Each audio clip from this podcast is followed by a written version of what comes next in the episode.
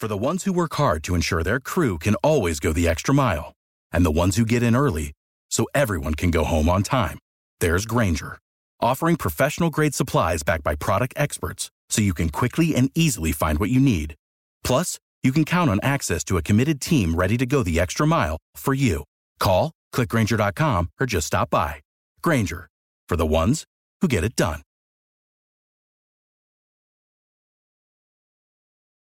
And good morning. Welcome to another edition of the Northland Sports Page. It's Brian Prudhomme. It's Jon Carlson, a pair that you should get used to during the prep hockey season.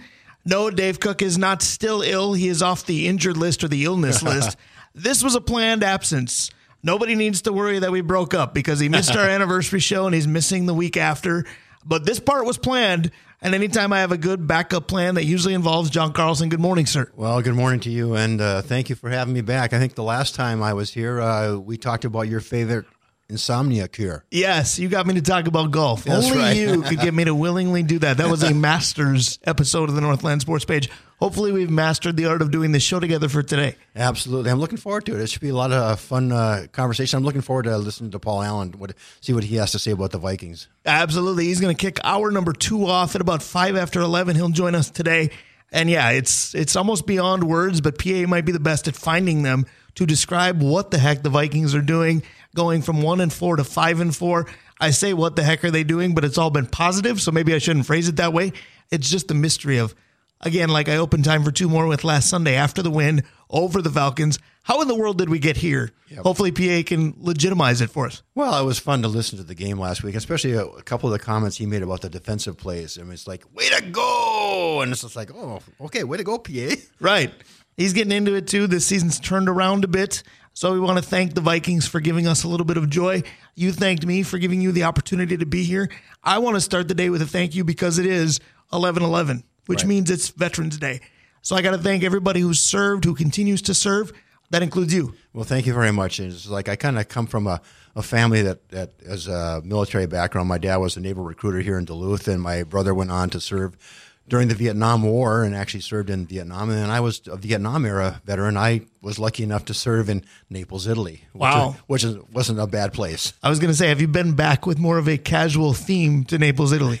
No, I'm not. But uh, this later this year, we're going back to uh, France and Germany. So I was going to say, you're about to take a European holiday trip. That should be a lot of fun. I'm looking forward to it. I've never been to either France or Germany, although the unit I was stationed with in Naples, Italy, we, we did a lot of flying up to Germany. I never was lucky enough to grab onto one of those flights. Well, there you go. So you talked about Germany. You might have some beer consumed, I would assume. Us, yeah. and you talked about PA coming up at 11.05. Coming up in about 25 minutes, we've got Dave Hoops. Are you going to ask him a little bit about what German lager should you be trying? Yeah, what German beer I should be drinking. I was going to say, let him be your tour guide, not necessarily geographically speaking, but uh, beer speaking, he's the best. Ein Bier, bitte. Exactly. I haven't learned to speak German one way or the other, or learn how to have a beer before noon. We're here with you till noon. Yep. But again, thank you to the veterans. You hate to even think, what if those that answered that Call of Duty hadn't? That's the most important thing anybody can do. Absolutely. We have all of our freedoms because of the veterans that have served before us and they'll continue to serve uh, going forward. And it's just like we have so many great things in this country that based on, on what they did previously. And it's just like, I can't thank them enough. Absolutely. Thanksgiving may be under two weeks away, but thankful for veterans might be at the top of that list. Right. Absolutely. So I said, what if the Call of Duty hadn't been answered? And I'm not saying for veterans that there's even a good segue, but I tried Yep. because the theme of the last several weeks has been what if with our big four major men's franchises. We've done the Vikings, we've done the Twins, we've done the Wolves. It's time to get a little wild. And I told you, I said, Jon, said, you're a great hockey mind. I might need your help today because do I follow the Wild? Absolutely yes. Do I follow them as well as the other three I just mentioned? That's kind of a resounding no. No. Okay. And and I, I like the fact that you're wearing your Minnesota Wild uh, I am. I had to dress the part. Radio is not a visual medium, but I can tell you. Where did you learn that? I learned it from you. Look at the- that guy. You all right? I learned it by watching you. Jon Carlson is an avid listener. Go yeah, ahead. we learn we learned by doing all the hockey broadcasts that it's not a visual medium. That's right. You either learn that or you get annoyed with, boy, this guy is like a rag doll. You pull the string and he only has one phrase. I do say radio is not a visual medium several times in any type of broadcast, but you've paid attention. And yes, I am donning a wild sweatshirt today. So where did you begin? Because we do the top five and we'll do five, four, three, two, one. what christened your list at number five. Uh, well, I kind of debated over this back and forth, and I said to myself, what if the Wild didn't sign Kaprizov after his first year? Wow. So that's interesting because I do mirror you in a sense, but that was my number three. Okay. And I kind of phrased it differently so we can talk about this a little bit because I said, what if Kirill Kaprizov gets here earlier? Not unlike Ricky Rubio, who took a couple years to become a Timberwolf and it really screwed up their draft process. I'm going to assume it did because if it didn't, they're just stupid. Right. But Kirill Kaprizov, I believe, was drafted in 2015. Right. We didn't see him for several years later. Now, I know that NHL draft picks, not all of them are like NBA and NFL draft picks. They don't arrive the next season too often. Right. But what if Kaprizov would have? Well, you know, it's hard to say. I mean, he's such a great talent. I think part of the deal might have been he they wanted him to season himself a little bit more. Agreed. be- before he got to the NHL, because even if you look as like the USHL and, the, and some of these other leagues, there is a big jump still till they get get to the show. I agree with you. Now, here's the question, and I never get political, or almost never, because you and I had many political discussions the eve of Election Day back on Monday. We were together this week. Right. But I hesitate to get political, at least publicly. But do we wish, in any way, shape, or form, that he would have seasoned himself somewhere other than Russia? Because the level of play there is incredible. But the ability to get from there to here has caused problems before. Absolutely. I don't know. I think after his first season, it was tough getting him back here. Uh, I like the level of play that they have in Europe. There's a Absolutely. Lot of, there's a lot of great uh, skill sets over there, and I like the fact that they kind of let him to season over there. But at the same time, it's just like there was a chance he wasn't going to come back. Well, can you imagine where this team would be, especially with the Parise Suter contract purgatory? Right. And let's face it, right now, currently, as we speak to you at 10.08 on Saturday, November 11th, I'm not going to pretend that the Wild are any good. But without Kirill Kaprizov, they would markedly be worse, even though he struggled this season. You kind of think that this team would be a shell of itself without him. So that's very interesting because that checked in as my number three. My number five, since Kaprizov was your number five, I'm interested to see how you'll feel about this because I went with what if Jacques Lemaire never coached here? Because we talked about this a little bit with the Timberwolves as well. Dave Cook said Bill Musselman made the mistake of making the Timberwolves too good too early, and they didn't get to you know build their franchise by drafting in the top two. They were stuck at eight, nine, ten. I kind of look at it the other way. I don't blame Jacques Lemaire for this team being too good too soon. I kind of think the Minnesota Wild may have been an afterthought for a long time in their early years, if not for having one of the legends of the game behind the bench right away. Yeah, and I thought he was such a great coach. And I did too. It's unfortunate that sometimes the things just don't click into place, even though the coach designs them on on paper. And uh, getting him on the ice is a little bit different story. But I thought he was a really, really great coach, and he had some good talent that just didn't quite mesh together. No doubt. And you think about how expansion rules have changed for the likes of Seattle, Las Vegas, or Vegas, whatever you want to technically call them. Let's face it, the Golden Knights are really, really good, and Seattle was really good really soon. It wasn't like that when the likes of Minnesota and Columbus came into the league. You look at that roster that Jacques Lemaire had. Were there some fun players on it? Was there some veteran character on it? Yes. Was there a ton of talent on it? No. But he got the most out of a little to me. Well, when you take a look at what happened in that season too, that I think uh, there was two series back to back where they came back from three to one deficits. Yeah. and they won Game Seven. The So it's like- Avalanche and the Canucks. Yeah, absolutely. And it's just like that's how a coach can get the most out of his players. And I agree with you. They had some talent. Gaborik was one of them, but at the same time, it's just like you got to be able to have. It's it's not an eye game in hockey. It's Right. a, it's a team game. But we'll go back. You know, go to that a little bit later about talking about Gaborik. Yeah, there was no eye in team, but there was an eye in wind, and Jacques Lemaire had several of them, both with the Wild and obviously much before. So he was my number five. We've already talked about my number three because that was your number five. So let's meet in the middle with number four. Where did you go for that? What if the Wild make it past the first round? Right. We talked about the years that they routinely did with the uh, Vancouver comeback, the Colorado comeback, and then Anaheim obviously beating them at that point. There have been a couple seasons where the second round has, has been a thing. The Chicago Blackhawks, whether it was first or second round, found a way to get in their way. But you're right. What's the narrative with the Minnesota Wild? We will get to the postseason. Please don't ask us to do anything after that. Well, the last time the Wild won a first round series was back in 2015. That's like eight years ago, and it's like you take a look and it's just like lost first round, lost first round, lost first round, missed the playoffs, lost first round, lost. fir- It's like okay, is this the season they're going to turn it around? At their current place right now, I, I don't think so. I was going to say the only thing that some people would say, and this is very much tongue in cheek, you can't lose in the first round if you don't make the first round. That appears to be where the Wild are headed right Yeah, now. And I think out of the first 23 seasons, I think they've only made the playoffs 13 of those seasons. So they got a ways to go. And, and, and how do you build on that? You could build it with like Kaprizov and Eric and Eck. And get Eriksson those Ek, guys. yeah. And Rossi, I like the fact that he's kind of turning around a little bit, using some of the young talent that the, they have on their roster, being able to just kind of blossom. Well, and the way they paid him, they seem to believe that Matt Boldy can be part of it. Yeah, so hopefully he rises to the occasion as well. The interesting way to word that, and I didn't put this on there, but I thought about it. That didn't make my list. It's a great call. You know, what if the Wild were known for something other than, hey, we appeared in the playoffs, hey, don't blink because we're gone. Because if you look at it, I think the Wild have one of the longest active streaks in sports in qualifying consecutive seasons for the playoffs. Right. Again, that's at risk this year. We'll see if they can turn it around. But I think the way that I might have worded that, Jon, is what if the Chicago Blackhawks didn't exist? Now, I know the Blues got them a couple times, the Jets got them, what have you. I think Vegas got them during the COVID bubble.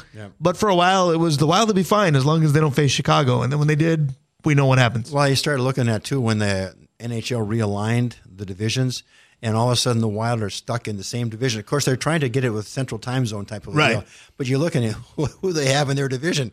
They're looking at Chicago, they're looking at Dallas, they're looking at uh, Winnipeg, and Well, and can we talk Louis. about that for just one second?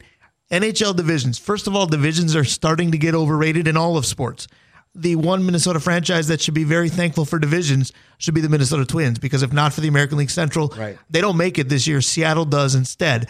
But when you look at the NHL division specifically, and we got two great hockey minds coming up after this segment with Dave Hoops and Topher Davis, but the NHL divisions to me have too many teams in them Oh, I agree. what are you in seventh, eighth? I mean, this is like old school baseball when you were a first division, second division team. And you talked about central time zone, and I get the point, but then wake me up when you have a good explanation for why Arizona's in the same division as the Well, Wild. absolutely. And you take a look. I think back way back when it was like the Northwest Division, and uh, I think the the Wild at that time or the Stars at that time were the only team in the Central Division.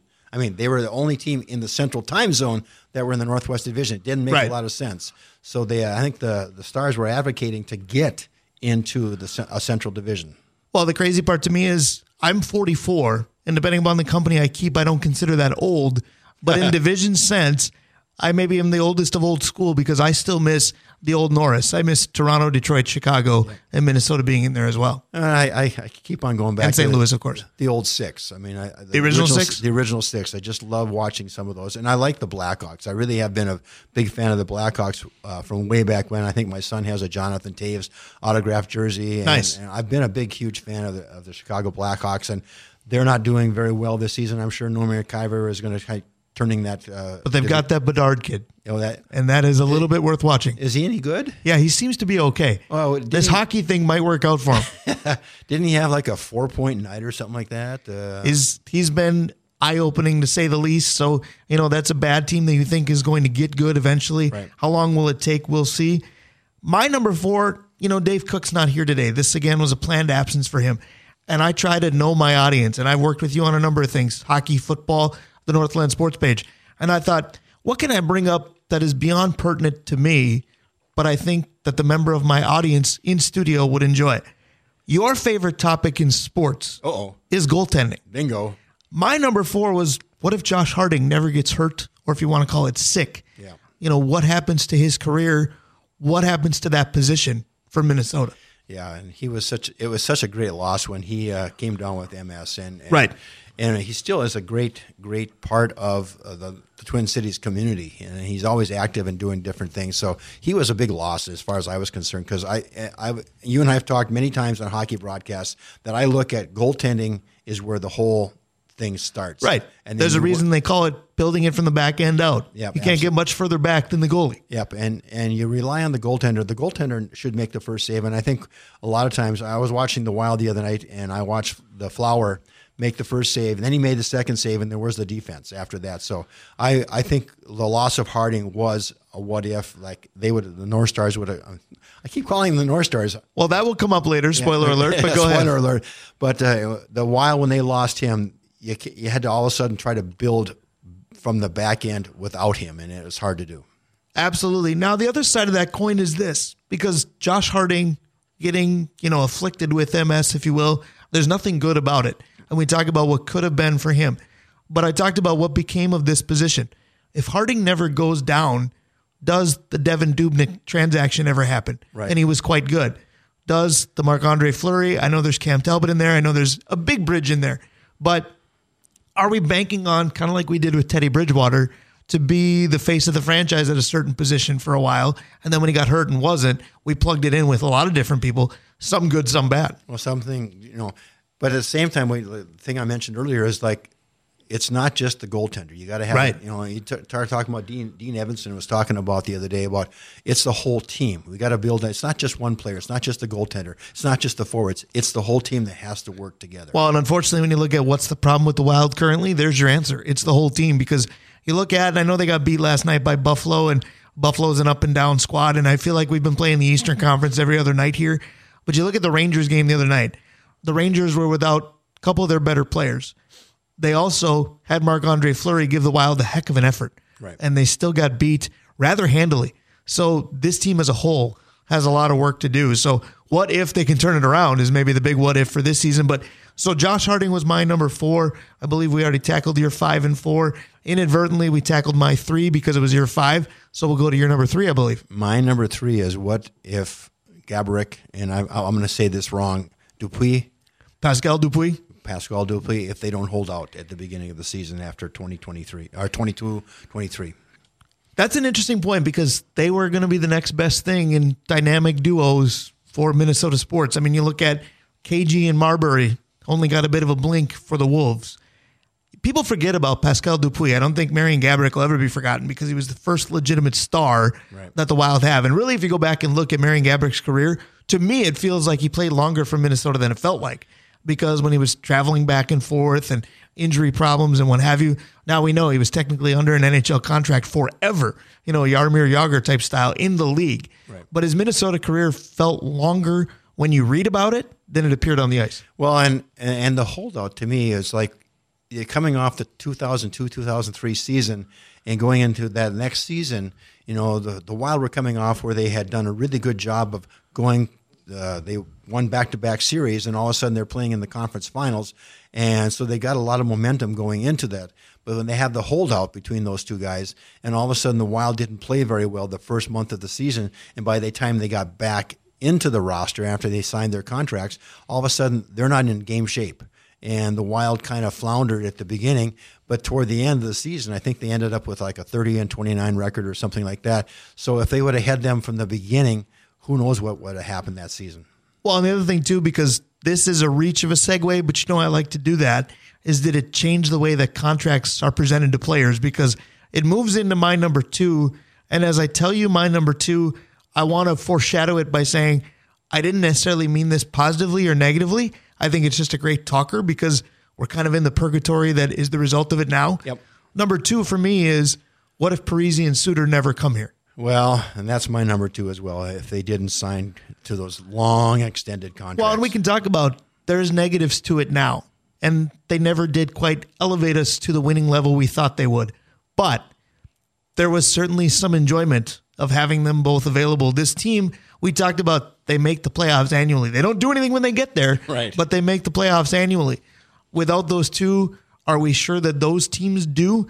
So it's not all bad, but it certainly wasn't as good as as we were given into the advertising come that infamous July 4th. Well, and, and they're just kind of like stuck under that salary cap all the time, and it's kind of hard to build your team when you you're always faced with that dead space there. Well, and who ran the show? Because Zach Parise still kind of beloved to me between JP being technically one of us. Ryan Suter, I'll I'll admit I enjoyed. A lot of people didn't, and it sounds like personality wise he wasn't a real treat either. And how many coaches, although they all had basically winning records, how many coaches did the Wild go through that it seemed like Suter and Parise called the shots of who they wanted in or out? Yeah, absolutely. And I was when I was doing some research on the Wild, it's just like how many different. It's like Yeo was there for a while, and uh, Turcotte was there. Torchetti, Torchetti, John Torchetti, don't blink, he was gone. Bruce Boudreau. Yeah, it's just like all of a sudden it's like a revolving door for the coaches, and then The one I should have put on that I never did is what if Todd Richards never had the job with Minnesota? He's he's the only coach in the group I didn't like at all. But go ahead. Yeah, man, I agree. And it's just like it's kind of hard to build consis- consistency with a team when you're always looking at all right, I got a new coach. Now we got a new system. What's going to happen? You can't get any continuity with the team to be able to constantly re- be redoing it every season. I agree, but on the positive side, I think Parise and Suter, to some extent, prevented Minnesota from being an afterthought. Now, in hockey, that seems like blasphemy, but in pro hockey, it doesn't because newsflash, my number one is coming, and we've gone without a pro team before. In the state of hockey, that applies to all levels. There's no question that the high school programs, the college programs, the youth programs are talked about constantly in the state of Minnesota. Professionally, we're not. I think with Parise and Suter being here, we were. Now, did they underachieve? I'll 100% agree with that. But I think it kept this team in a spotlight, even at times that it didn't deserve to be. Oh, absolutely, and I agree with you. You know, high school hockey is probably the number one. I remember uh, uh, when ABC broadcasted Howard Howard Cosell broadcasting right. the state hockey uh, high school tournament, and it's just like you know, it was kind of an afterthought with a lot of the NHL teams. Well, and how long ago did we have Gary Thorne doing it too? Yeah, there you go. and you start thinking about you know Minnesota teams, and you think about okay, the Vikings are probably number one in in the area, and then the yeah. Twins, and then the Timberwolves are probably uh, even though they're playing better now, they're still number four, maybe even below right below that. Maybe there's a rugby. So say the, the Lynx or the Loons might get ahead of yeah, them. And then so the Wild was you know they're they're facing an uphill battle all the time, but you know. I think there's still promise, and I, I think Minnesota fans. I think that's one of the reasons why both of us have number one coming up here uh, was because there was a lot of not a lot of fans that were constantly going to the games. Absolutely, because that is number one what if, and you can phrase it however you'd like. I think there's three different ways. You can say, number one, what if the North Stars never move? That's how I worded it. It's about the Wild today. So you can say, number two is, what if the Wild never existed? Because that's two ways in itself to look at it. You can say, what if the North Stars moved and they never got a team back? But if the North Stars don't move, the North Stars are obviously here. Or Topher Davis is going to join us at quarter two. He would say, what if Norm Green didn't suck? Because that's the reason the North Stars moved. Yep, absolutely. And and I take a look at the North Stars when they when they finally moved. They had a lot of great talent. Right. I mean, you take a look at Mike Modano. He's on there. And I, I was just at, scrolling through at the 94 roster, and I was going, oh, the North Dakota coach. Brad Berry played on on the Stars team, and they had a lot of great talent. And it was so sad to see them leave, but I understand why they left. Uh, it was financial reasons, uh, and they, they, weren't drawing a lot of fans. And I was going, well, maybe it was because Met Sports Center right the complex was the, now the Mall of America. It, it's down by the it's now the Mall of America, but maybe it was hard for the fans to say, I don't want to drive that. Far. How many games did you go to at the Met?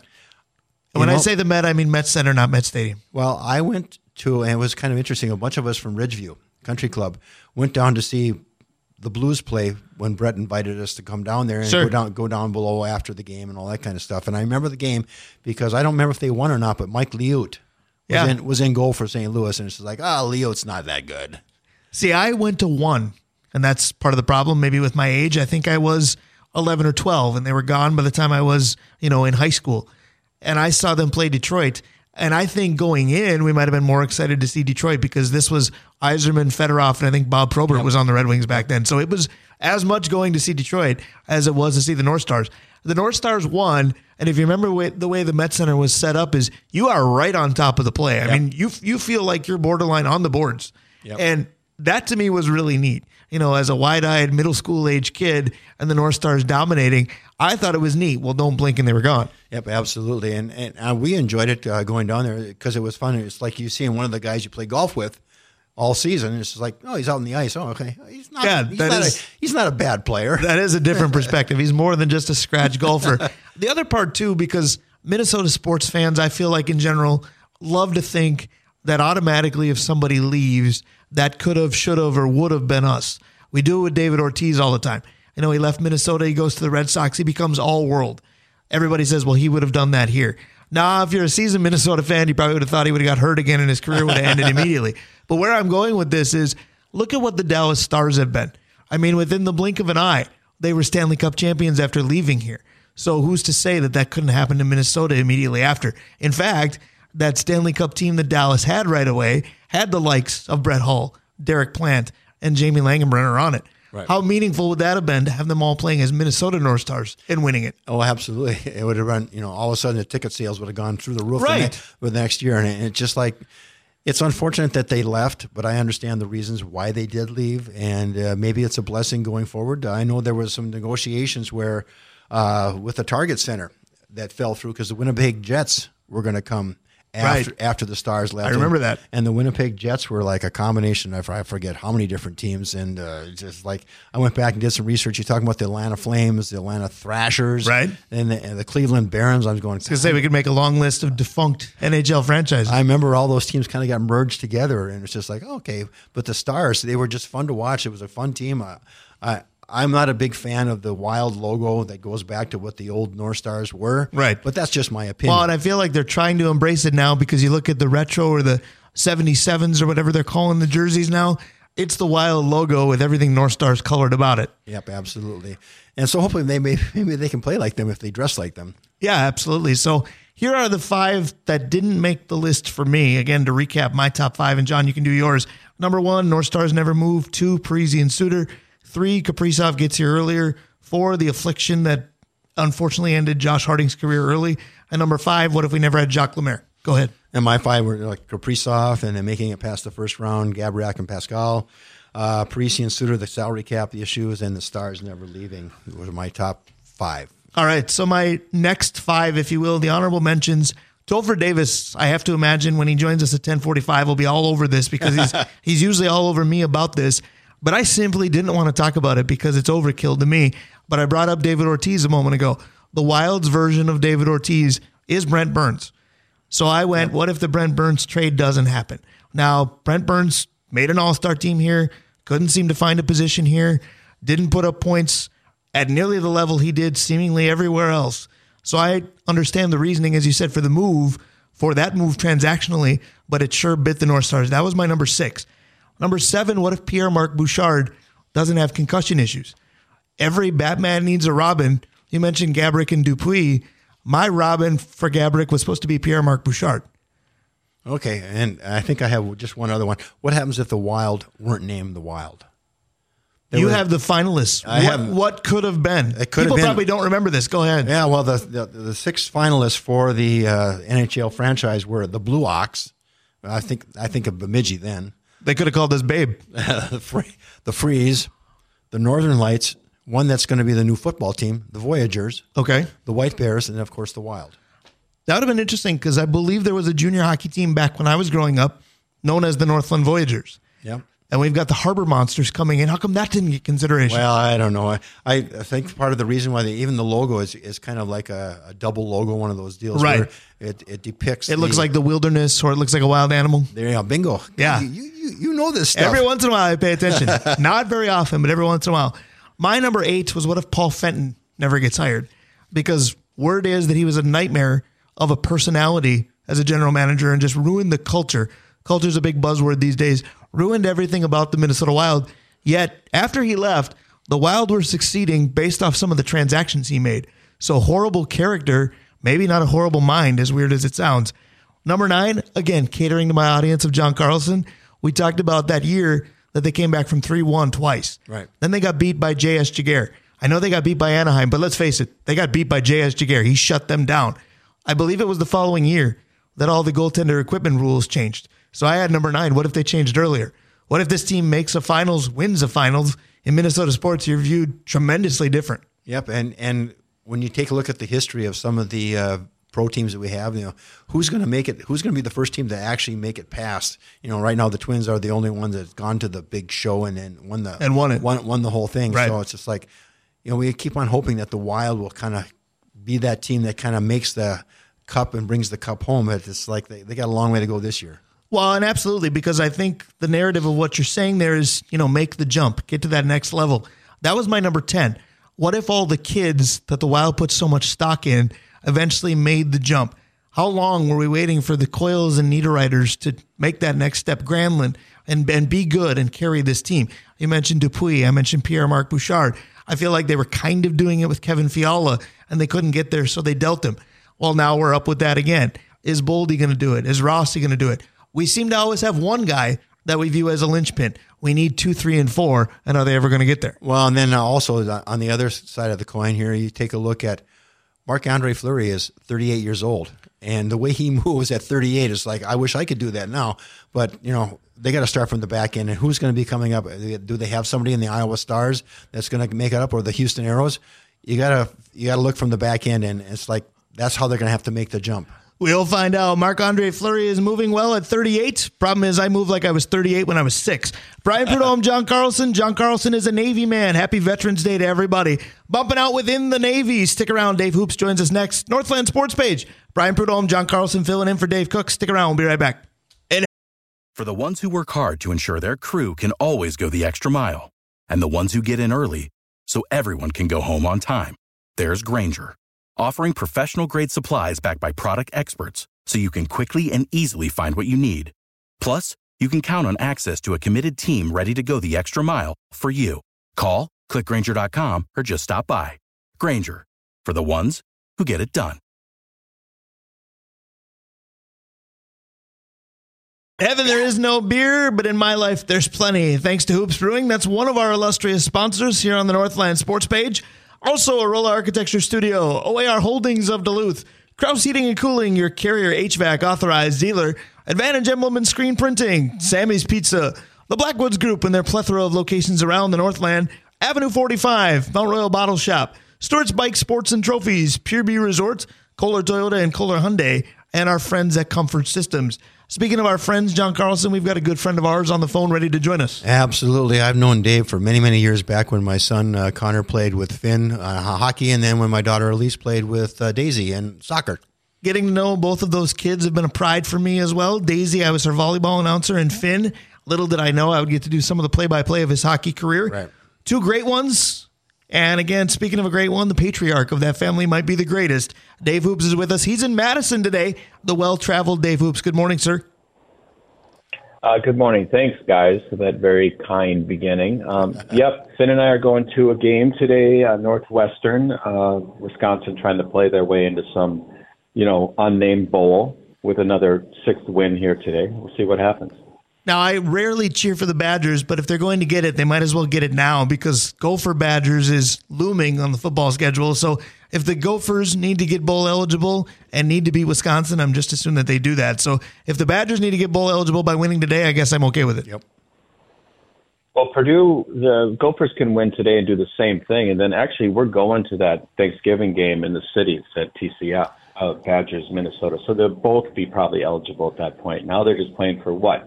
Christmas Eve, New Year's Eve. I'm not sure. Yeah, maybe even before that because this has been underachieving seasons for both of those programs. Speaking of the Gophers, Minnesota sports is used to collapses. The game against Illinois last Saturday, that was one for the ages, unfortunately. Yeah, there's been a few of those this year. Um, the Northwestern game comes to mind as well. Right. Um, we'll see. I mean, it, you know, I I root for them. I root for their basketball team harder but I do too. probably not going to be good either. We'll see what happens. No, that basketball team looked good last night. I'll tell you what, it was a strange night for Minnesota sports, particularly in basketball, because they got wins over San Antonio, and usually you go, wait, what wins? But the Wolves beat the Spurs, and then the Gophers beat University of Texas San Antonio. So put that in your marquee victory column, and I mean that with heavy laden sarcasm for sure. But wins are wins, and we'll take them. But back to that Gopher Illinois game, Dave, because it segues nicely for me. The Gophers ended up collapsing against a backup quarterback who didn't expect to play. You know where I'm going with this because last Sunday in Atlanta, the Vikings knew they had acquired a veteran quarterback who had done some starting, who maybe would see the field, but talk about pressed into emergency action and responding. Holy cow, Josh Dobbs. That might be how I start the conversation with PA yep. in about a half an hour, simply by saying, Holy cow, Josh Dobbs. How much fun was that? Well, PA is obviously going to be a lot more eloquent than I am, but I cannot even tell you just a couple highlights, two fourth downs with his legs, you know, the not knowing it, even the names. It was like playground ball. The guy's like, I'm going here, I'm going here. It was incredible. And the guy is obviously smart as a whip. I, I imagine I, I'm going to predict maybe 75 yards on the ground tomorrow for him. Let's hope. That would be interesting. My new favorite catchphrase, besides radio is not a visual medium, has become this isn't rocket science, it's football. Well, I'll tell you what, for the Vikings, it's combo platter because you literally have a rocket scientist at the quarterback position. But but yes, if you would have told me that this team, first of all, would start one and four in the unthinkable way that they did, and then lose Kirk Cousins and Justin Jefferson both and go undefeated in games where they have not played, This is insane. Well, you know, I've been telling you this. You know, we talk, and um, I don't. I imagine we're going to probably pick up another two or three wins in this stretch, and then there'll be playoff talk, and then Dobbs is going to win a playoff game, and all of a sudden he'll be the messiah in this this state. You know how it is. Yeah. And then yeah. Kirk comes back, and everything will be just fine. And at least that's how I see it. Maybe even two wins. We'll see. It is going to be interesting. I'll kind of say what I said last week because I think the same theory applies to Josh Dobbs as it did with Jaren Hall. Nobody's excited about the fact that Kirk Cousins is done for the season because Kirk was playing really well. There is obviously some excitement that Justin Jefferson is either at or nearing a return. But it just feels like a different vibe watching the unknown piece at quarterback. You mentioned the mobility. We're not used to that. In no way, shape, or form will I say that either Jaren Hall or Josh Dobbs was going to or is better than Kirk Cousins. I think that's blasphemy. But the intrigue of the unexpected, I think, is huge, don't you? I, I really do, and I, I also just want to mention I just don't want to see history repeat. I don't want Mr. AR coming here, and both these young guys have shown that they have different skills. Obviously, uh, we can wait on on the youngster, and he can continue to develop. If Dobbs can play the game, and maybe Kirk comes back easier um, after his injury after this point. Um, but yeah, it's really fun to watch, and these are winnable games. Although New Orleans is going to be a handful. Carr's been really good lately, I think, and their D backs are good. We'll see. Yeah, I am a Derek Carr fan. People who know me probably aren't surprised by that because a lot of people have said Derek Carr and Kirk Cousins are kind of the same guy, but that will be a challenge. And for those of you that can't translate what Dave Hoops was saying, Mr. AR that he doesn't want is Aaron Rodgers, of course, doing the Brett Favre trick of Green Bay to the Jets to Minnesota. I hope nobody wants that, but time will tell on that too. Who knows if he's going to come back this season and play for the Jets? His recovery appears to be ahead of the game. Speaking of being ahead of the game, Dave Hoops, the holiday season is here. You've got all kinds of holiday beers. You've got Cranfest for Thanksgiving. You've got the beloved, and I can't even say that enough times, how much I like cherry ale for Christmas. How are we doing with the uh, holiday beer countdown? We're doing great, and thanks for mentioning that because it is, you know, it's Cranfest right now. We just finished Apple, which was like the harvest beer. Cherry is made, and the fruit is being shipped next week. Um, and the blueberry pale, another harvest beer, Ooh, is ooh. in the tanks, and everybody's been waiting for that. So everything's going really well. And then, of course, um, we're having a lot of fun because Rink Rat is back on, on tap, and it's a really popular beer because, well, it's named probably mostly, Right. but it's a light beer, easy to drink, and it's just, it kind of segues into what this time of the year is about. So it's good stuff. Absolutely, it does. Speaking of Rink Rat, Jon Carlson, two weeks from today, you and I become Rink Rats, our first high school hockey broadcast. Two weeks from today. And Proctor, go ahead. Yeah, absolutely. Hey, Dave, I got a personal question for you. I got to do a little training before I go to Germany. So, what kind of beer should I be coming down to Hoops for to get a little uh, training before I go to Frankfurt and then Munich? Well, thanks, Jon. And um, I will mention Munich is pretty pretty much the best beer on earth. Um, make sure you go to Augustiner when Okay. you're there. Easy to find. You can't forget that. It's You should be writing things down like Dave Cook would be right now. Go ahead. Um, but yeah, you want to any. We always have three or four German lagers on tap, so I would highly recommend our Munich lager, which is the name is easy to remember. Okay. Um, our Keller Weiss and our Pilsner, both just um, you know, we always make German lager beers because my entire career will be uh, striving to make an amazing one, which I have failed at this point, but they're pretty good and uh, they're authentic. So I would definitely just come in and pick one of the three I just mentioned or two. Go for it. And for what people are wanting to consume, you've got cans and crowlers available to take out, correct?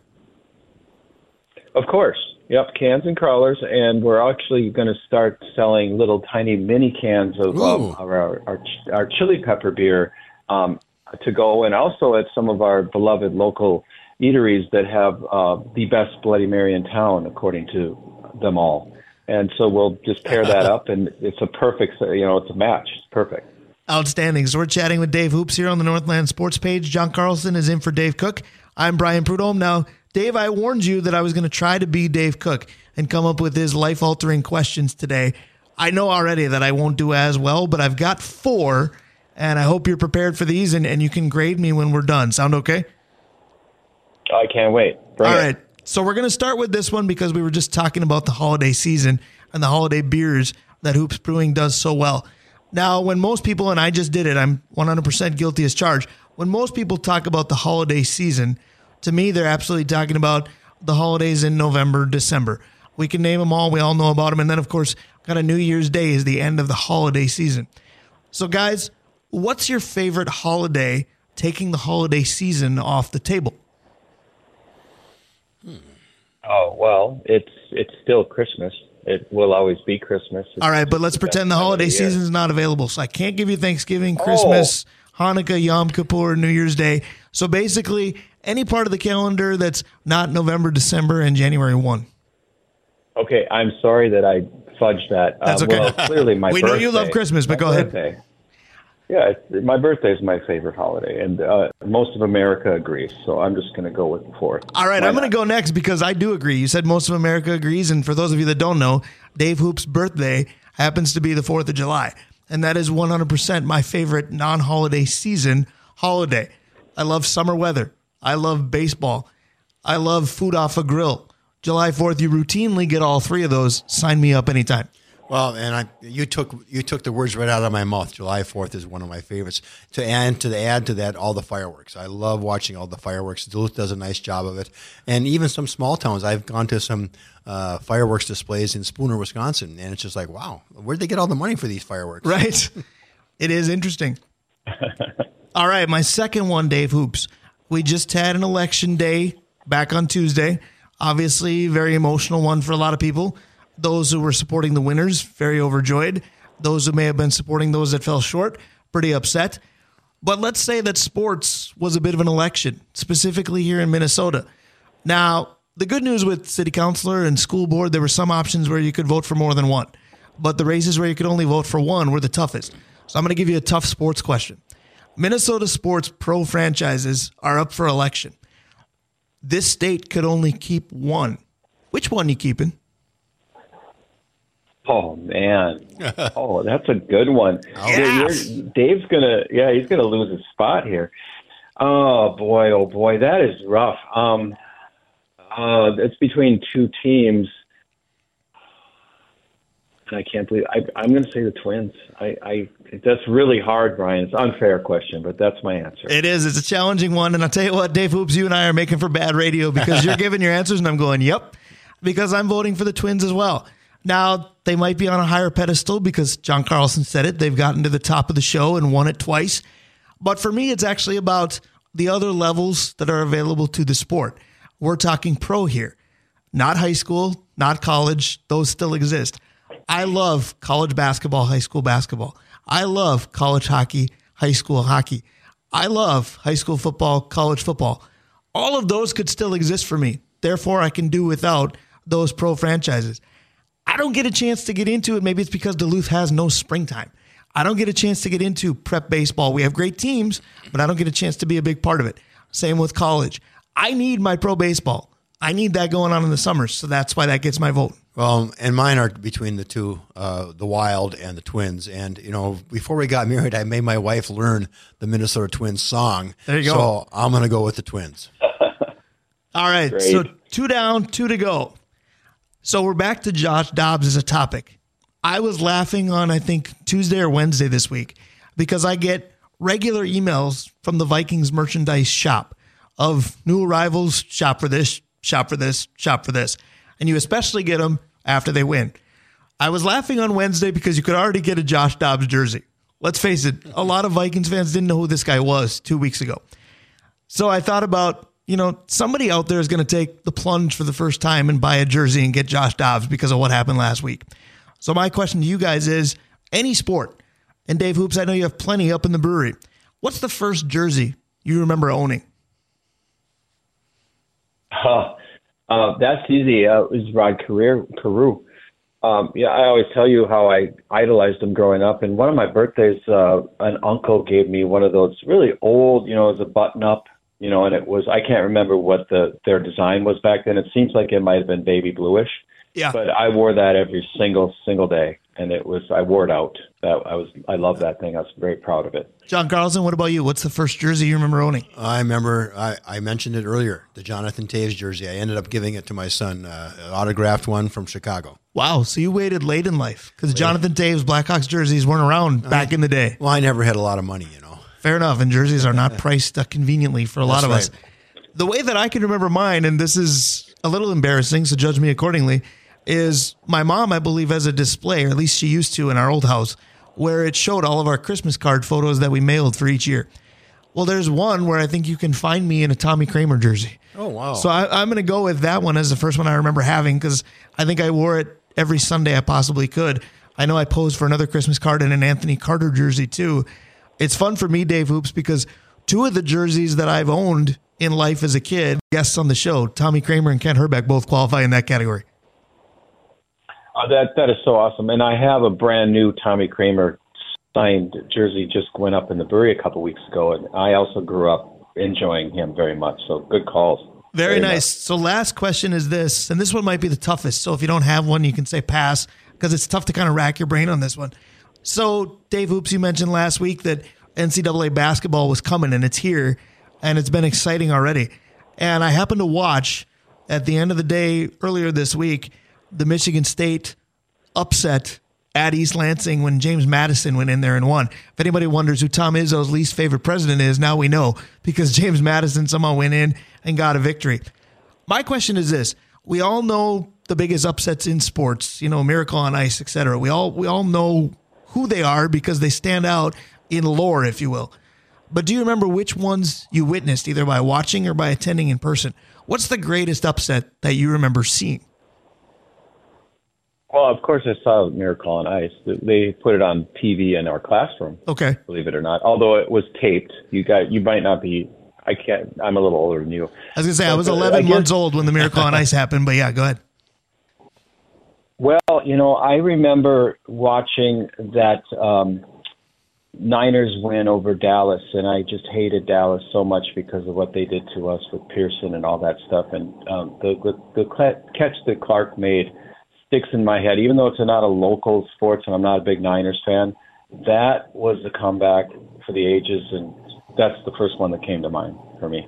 Well, I think uh, I the Miracle on Ice. I remember I was out running that day, and I Okay. was listening to the game on the radio while I was out running, and I remember it's just like, oh god, this is just unbelievable. We just we just beat the Russians. It's like wow. And the second one that comes to mind is when I was. Uh, while I was in the grocery store, and by the way, it was nice to see you the other day, Dave, in the grocery store. But I remember listening to the Oh, Twins. yeah. I remember listening to the Twins game on the radio in the supermarket, and they were going, and here we go. It's Kirby Puckett. Yeah, the whole whole place just went nuts then. That's perfect. So I have two, and I hope they're somewhat timely. So I remember I was at the Buffalo House playing in a fall softball tournament during the early phases of the college football season. And with all the turmoil surrounding the University of Michigan, I remember watching Appalachian State beat Michigan in between softball games, and most of us going, who the bleep is Appalachian State? But we all knew that day. In fact, it might be Appalachian. I apologize if I pronounced it incorrectly, but then I'm filling in for Dave Cook perfectly. And then my other one is actually at the high school level. And this wasn't that long ago. Duluth Marshall was playing Duluth East at Amsoil in their first tilt with Duluth Marshall moving up to double A. And Duluth East was favored to win handily. And I remember the first shot of the game appeared to go in for East. And it got waved off. The net came off. The whistle blew. The ref lost sight, whatever the reason was. And I was there as a media member, but I wasn't doing hockey on the radio yet. So I was there as a media member but still very much an East fan. And Marshall ended up clobbering East that night. And everybody went, What in the world is this? And is this why Marshall went to double A? So I'll always remember that one. Dave Hoops, to close, what's the best way to enjoy the brewery this weekend?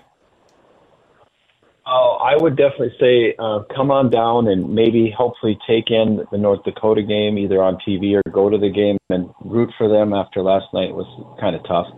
Um, come on down and then have some of the aforementioned beers and um, just a, a rollicking good time. And again, wear your jersey tomorrow and get free beer as we watch the Vikings roll.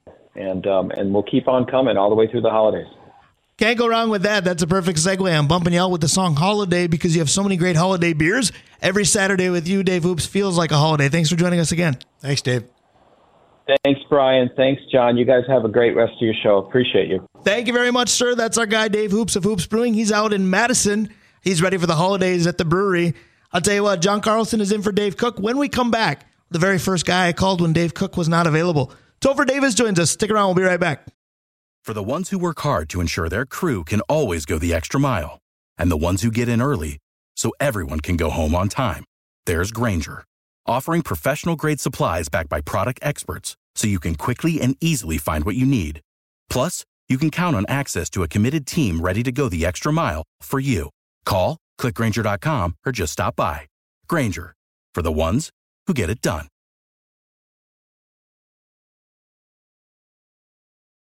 California does know how to party, and I'll tell you what, this guy's a party every time I'm with him, but now he's all the way out in California. So we get him when we can. Last weekend, of course, was our sixth anniversary of the show. This guy has been a huge part of all six years. In fact, his NSP debut was week two of our existence. Topher Davis is with us from sunny California, we assume. Is it sunny today? And good morning, Topher Davis. Good morning, fellas. How are you today? Nice to see you or talk to you, Brian. Wish yes. I could be seeing you. I was going to say, you And can't nice see me talk to you, because why? because radio is not a visual, Visual medium. medium. You guys are great students. Go ahead. and nice to see, or nice to talk to you too, Jon. Yeah, thanks, uh, missing Topher. Dave as always, but I figured Dave's absence had to have been planned because of the uh, six-year anniversary, right, Brian? Yeah, last week, not so planned. The COVID monster got him. I assume he was hoping to be here for that one.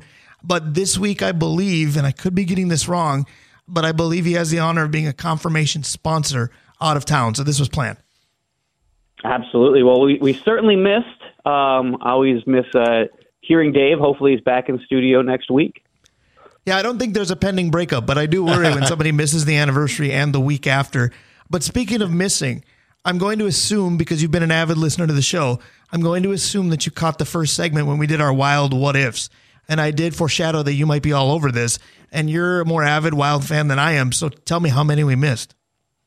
Well, I, I don't know if you missed too many. You definitely got the highlights in a lot of that. I mean, obviously the big one uh, involving the the North Stars not leaving in the first place, and uh, for me, I think the the Josh Harding thing is is a big one because he was just starting to come into his own a little bit, and it was as the Backstrom was, uh, you know, starting to uh, decline a little bit, and I think that created a, a vacuum in the net a little bit that we ended up getting the likes of Bryzgalov coming in for a little bit and uh, other people trying to jump up, Darcy Kuemper trying to figure it out maybe a little faster than he would have because Right. we know he ended up winning a Stanley Cup, but maybe he got forced into action a little faster because of the uh, Josh Harding and and the, the thing, I mean, obviously with Josh Harding too, right? It's just so unfortunate, right? It's not an on the ice injury or something like that.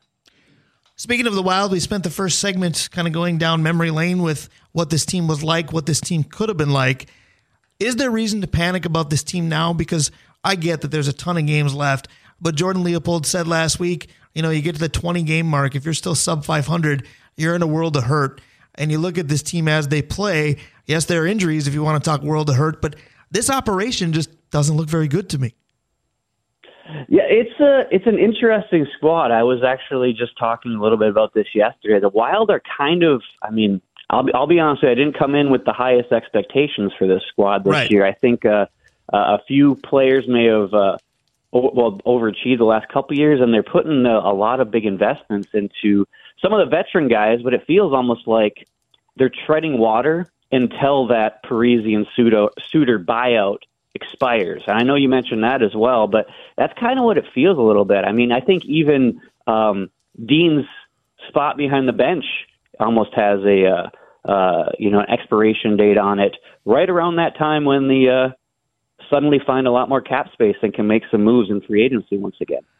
I agree with you, but here's the part that confuses me. And this week confused me even further because if they're just trying to tread water until the financial situation improves, I would have thought they'd be treading water with younger players. I know that Addison wasn't setting the world on fire. The good Addison in Minnesota sports plays wide receiver. Right. But to get rid of him and go with the Bogosian type, I don't understand why we keep bringing in these 30 plus year old veterans unless it's just more expiring contracts to be even that much financially free when, you know, the big free agent moves, like you say, can take place. I think that's part of it, but I also know that there is um, a push from both Billy Guerin uh, and obviously uh, Craig Leopold to be competitive currently too, right? To not just totally throw in the towel and tank. I think that there's a definite uh, want to have a uh, at least competitive product on the ice to, to keep filling that building in St. Paul. I know you and Dave uh, love talking about the uh, you know the the, the fan support, the and all unconditional that, love. Yes. It could it could wane. There was a time when it actually was waning a little bit. I know that there was a, that waiting list for season tickets for many years, and then suddenly there wasn't. Right, um, and that was before the Parise and Suter signing and revitalized everything a little bit. So I think that could wane. Um, so um, you know, maybe letting those younger guys not forcing um, too many players into the the NHL level too quickly. Um, but it's it is interesting. It also seems like um, Billy Guerin's trying to create a uh, a different persona for the team as Right. well, right? You talked about Jacques Lemaire, Jacques Lemaire having that defensive style, that trapping that type of game, and now Billy Guerin wants to create almost like this toughness, right? You could see by his uh, the way that he, he loves Marcus Foligno so much, the extension they gave him. Uh, I, I like Marcus Foligno on the squad, but the amount of money and the time they gave him on his extension was a little bit of a head scratcher to me. And now bringing in Bogosian and obviously the love for Ryan Reaves last year, things things like that, almost like to to create that toughness and hopefully protect Kirill Kaprizov, but uh, he's got to pick it up a little bit himself too. I want to go down a level because another team that's expectations are kind of murky as well might be UMD on the men's side. And then, of course, the tragedy with Adam Johnson. You are an attorney, and I know this isn't your world of, of law, your area per se, but have you made the mistake of watching the video? Because I have. And, and do you think this investigation could lead to a legal mess? Uh, well, uh, first off, I'll say I have not watched the video, and that was definitely by choice. Um, you know, I think probably similar to you, um, you know, end up getting notifications that something Right. happened to Adam um, on that. Uh, it was, you know, that fateful Saturday night um, for for us here, and uh, it was like, well, I, I I knew that the availability of video was out there, but after hearing how severe it appeared to be, Right. I, I didn't I didn't want to watch it. I know that um, obviously it's just a huge tragedy. Tragedy. Anyone who's ever put skates on, right, and stepped on the ice, that's like the complete nightmare scenario. And I have obviously seen the the Clint Malarchuk video from when he was at the goaltender with the Sabres, and I think the only reason I watched that one is because I knew he survived and, Right. and was okay Actually, been on this show as afterwards, right? well. sure, yeah. So, um, so no, I didn't watch it. Um, obviously, I've read a little bit more about some of the uh, different views on the possible intent. Um, obviously, I don't think that there was any intent to cause what ultimately happened. The question is whether or not there was any intent to cause contact of some sort with his foot. Um, I, I think that there's going to be obviously a huge difficulty in trying to to show that. Um, I think, unfortunately, in the in the end, it'll just kind of be uh, a terrible tragedy. Um, hopefully, something is gained out of it. It is kind of heartening to to see how fast the neck protection has grown. Right. No doubt. I mean, watching in the NHL games and and you know UMD games last night, and just you see all the different players wearing the new- the protective turtlenecks or strapping on the protection. Um, it's it's an easy fix, and it's something that hopefully now players will not worry so much about looking cool, right? And just kind of it'll become the norm, you know, as visors have kind of grown into Right. it as well. And Do you um, feel like so the NHL that's needs to? The next s- step. Do you think the NHL needs to spearhead that and be the leader in requiring that kind of thing? Um, it's it's interesting, right? Because obviously, I think that if they do that, they will, you know, the the lower levels will follow suit, Right. And Yeah. it, and then suddenly it won't look weird or look different, and it'll, it'll want to look like their favorite players, right? And have the same sort of turtleneck. So um, there is value in that.